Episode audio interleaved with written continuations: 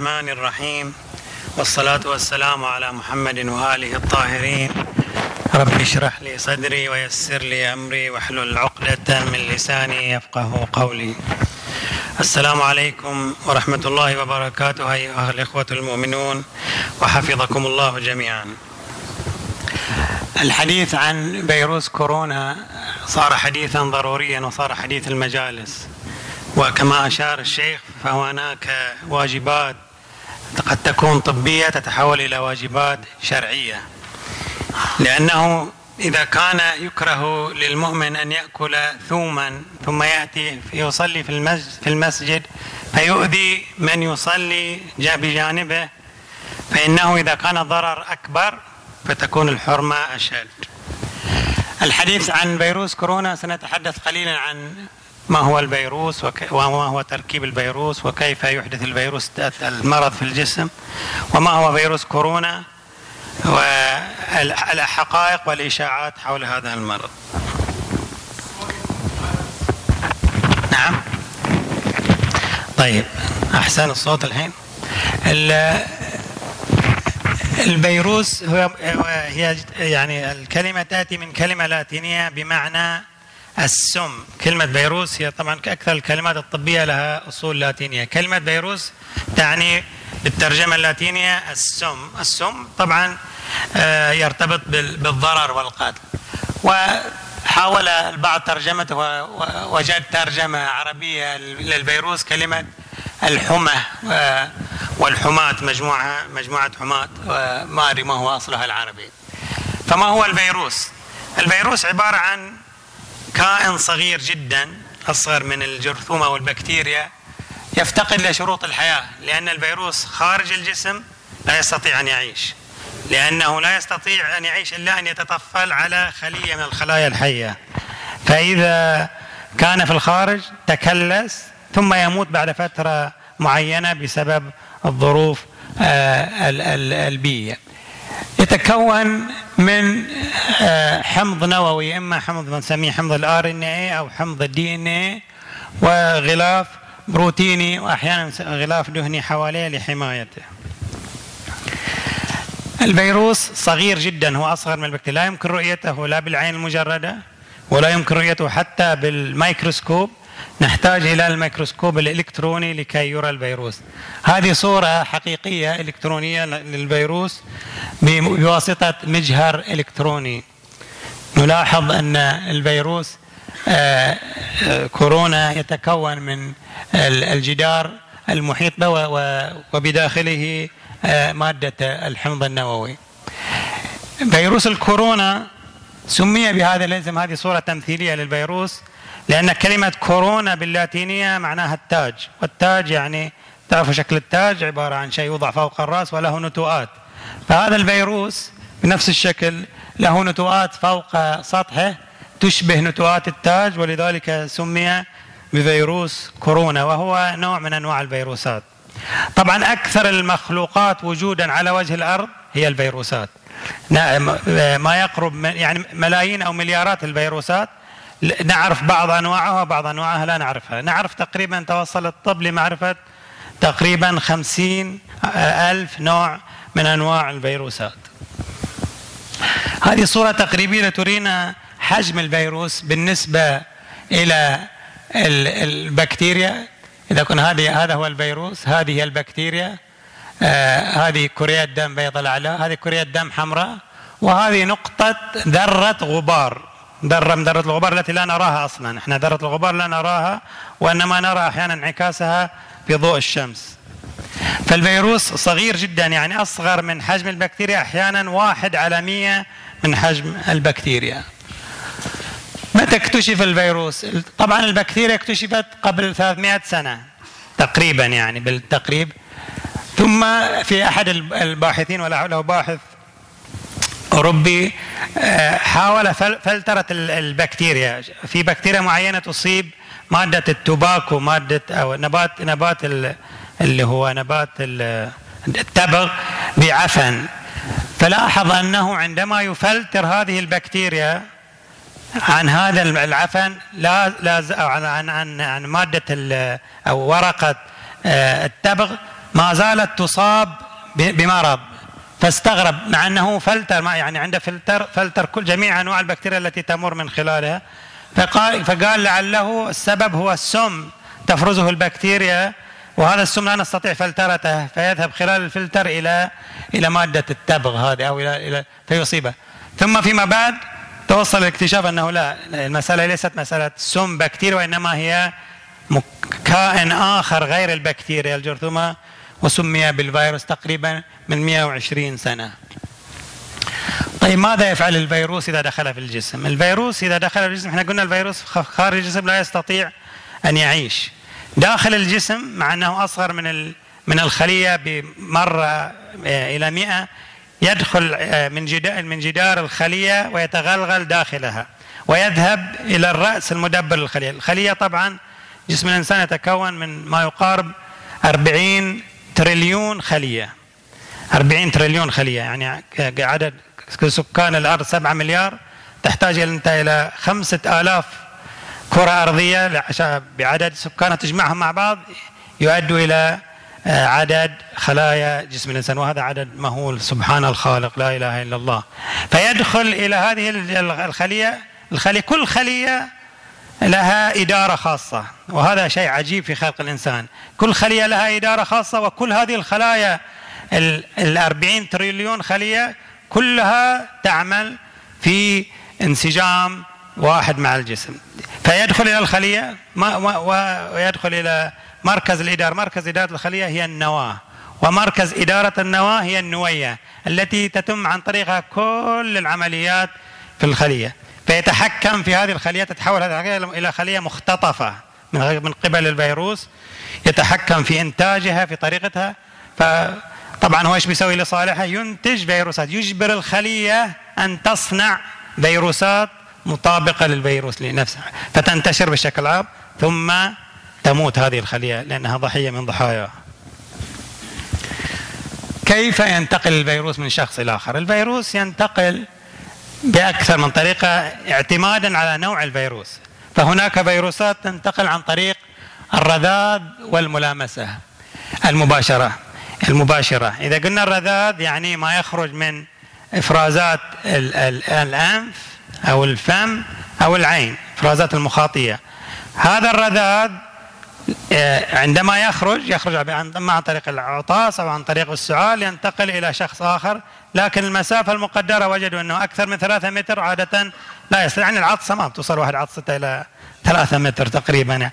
فتقريبا متر ونص إلى مترين ممكن ينتقل إذا صار في واحد مقارب في في الحدود هذه. هذه المادة الرذاذ تنقل معاها الفيروس. قلنا الفيروس ما يعيش في الخارج.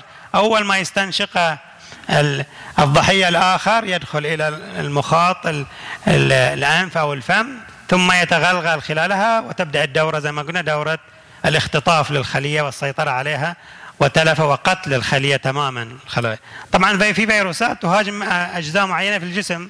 آه، فيروس الكورونا بالذات يهاجم الجهاز التنفسي أكثر ما يهاجم. هناك فيروسات تهاجم الجهاز المناعي زي فيروس الإيدز. هناك من تهاجم الجهاز الهضمي. هناك من تهاجم الجهاز العصبي يعتمد على كل نوع من أنواع الفيروسات.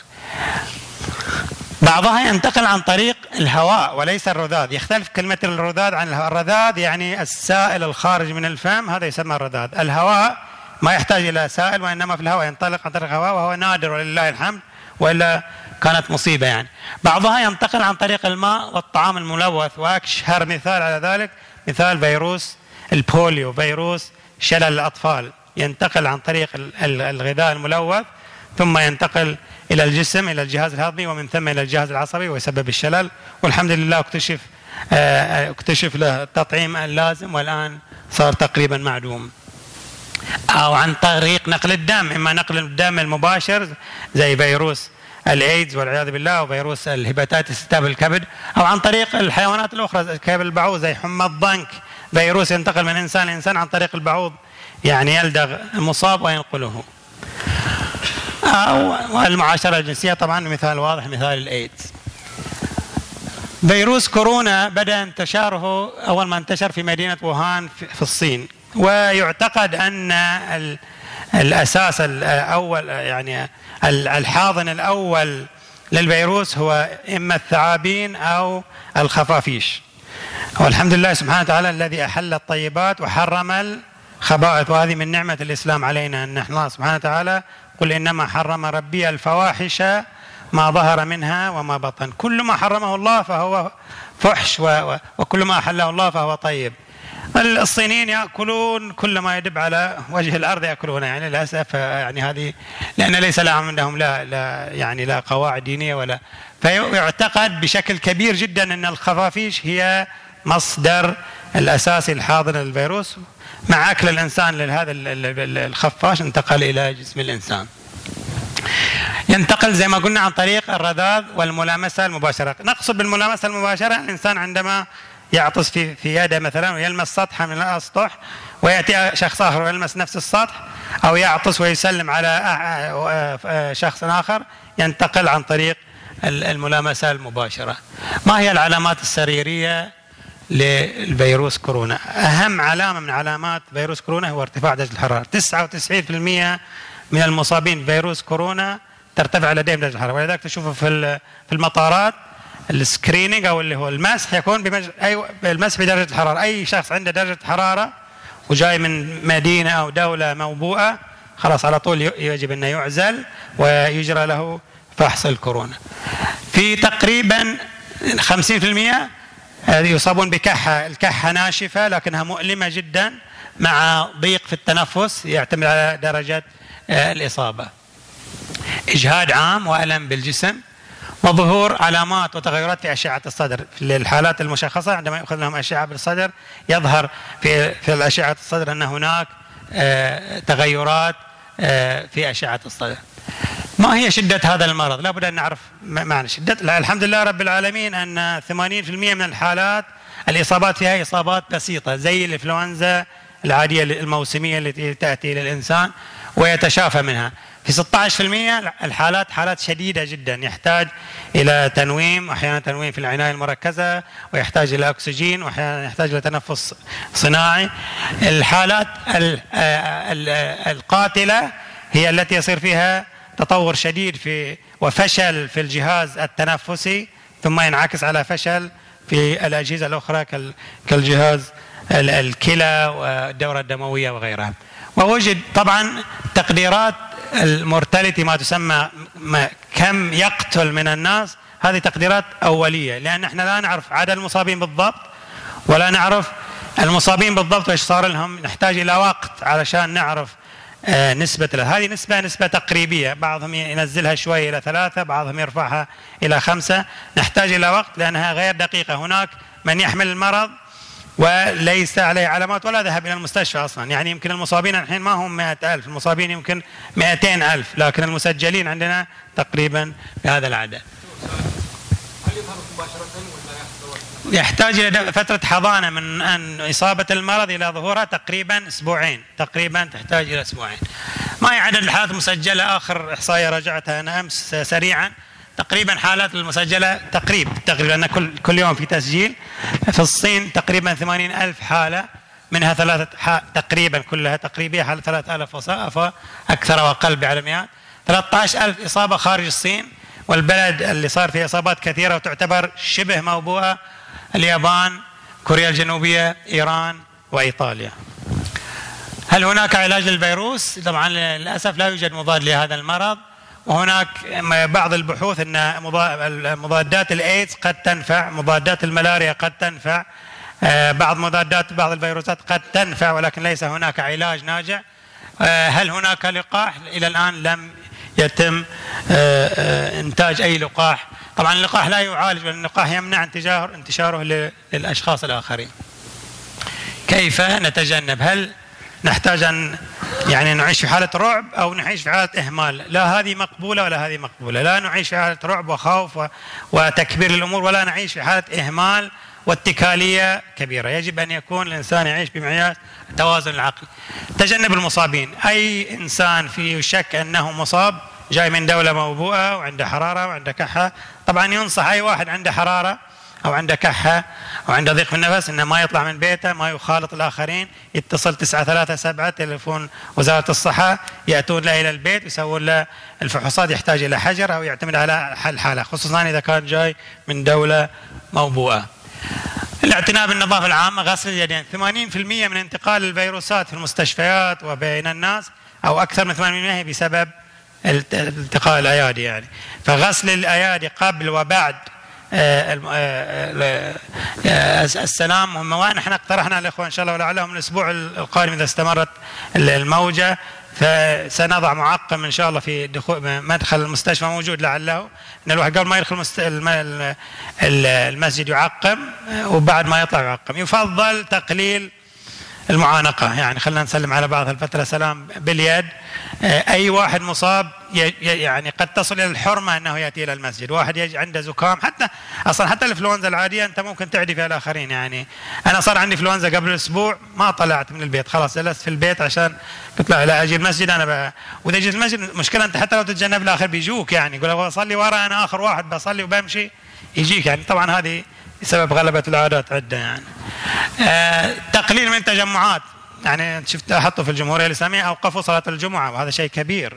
وأعتقد أن الجمعة برضو اليوم اوقفوا اوقفوا صلاة الجمعة لأنه تحولت إلى وباء لابد من اتخاذ قرار لأن التجمع 100% هو مصدر للانتشار.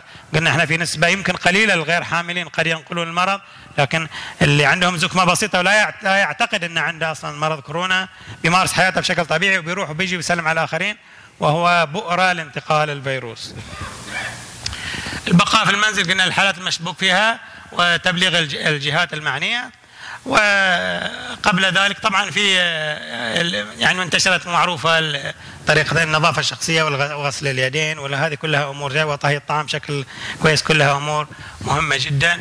ومن الأخوة تماري إذا كانت هذه بيان لأهل الدمام كانت توصيات من بعض الأخوة وبعض جمع من العلماء عن التوصيات باتباع التعليمات الطبية وقبل ذلك وبعده يعني لابد أن نصر على الرجوع إلى الله سبحانه وتعالى والاستغفار آه، لأنه إحنا لا نعلم هذا الفيروس سيذهب إلى الخمود أو سيتحول إلى وباء عالمي. الافتراضين مفتوحين تماما أمام منظمة الصحة العالمية. ممكن الفيروس يخمد بعد إجراءات الذي ممكن يتحول إلى وباء عالمي. هو لم يعلن الآن عن وباء عالمي. طيب بالنسبة للسفر هل ينصح أو لا ينصح بالسفر؟ منظمة الصحة العالمية لم تصدر بيان في النصيحة أو أو يعني الواضحة بعدم السفر لكن يفضل يقلل السفر طبعا خصوصا الدول الموبوءة يفترض أن ما حد يسافر ويقلل السفر إلا لكن توصية بشكل عام إلا للحالات ضرورية مستشفيات كثيرة من ضمنها مستشفى عندنا مستشفى تخصصي أوقفوا كل نشاطات البعثات أو يعني المؤتمرات حضور المؤتمرات خارج المملكة أوقفوها. كل اللي بيروح مؤتمر الآن آه، قال ما تحضر مؤتمر تغير جدولك وتوقف الفترة الآخرة لين نشوف إيش تجي الأمور. وكل ما يصيبنا ما أصابك من حسنة فمن الله وما أصابك من سيئة فمن نفسك. نحتاج أن نستغفر الله لأن كما في أدب نبي الله إبراهيم عليه السلام لم يقل إذا أمرضتني تشفين وإنما قال إذا مرضت. يعني المرض أنا الذي مرضت بسببي أنا فهو يشفي نسأل الله للجميع إن شاء الله الصحة والعافية وصلى الله على محمد وآله الطاهرين.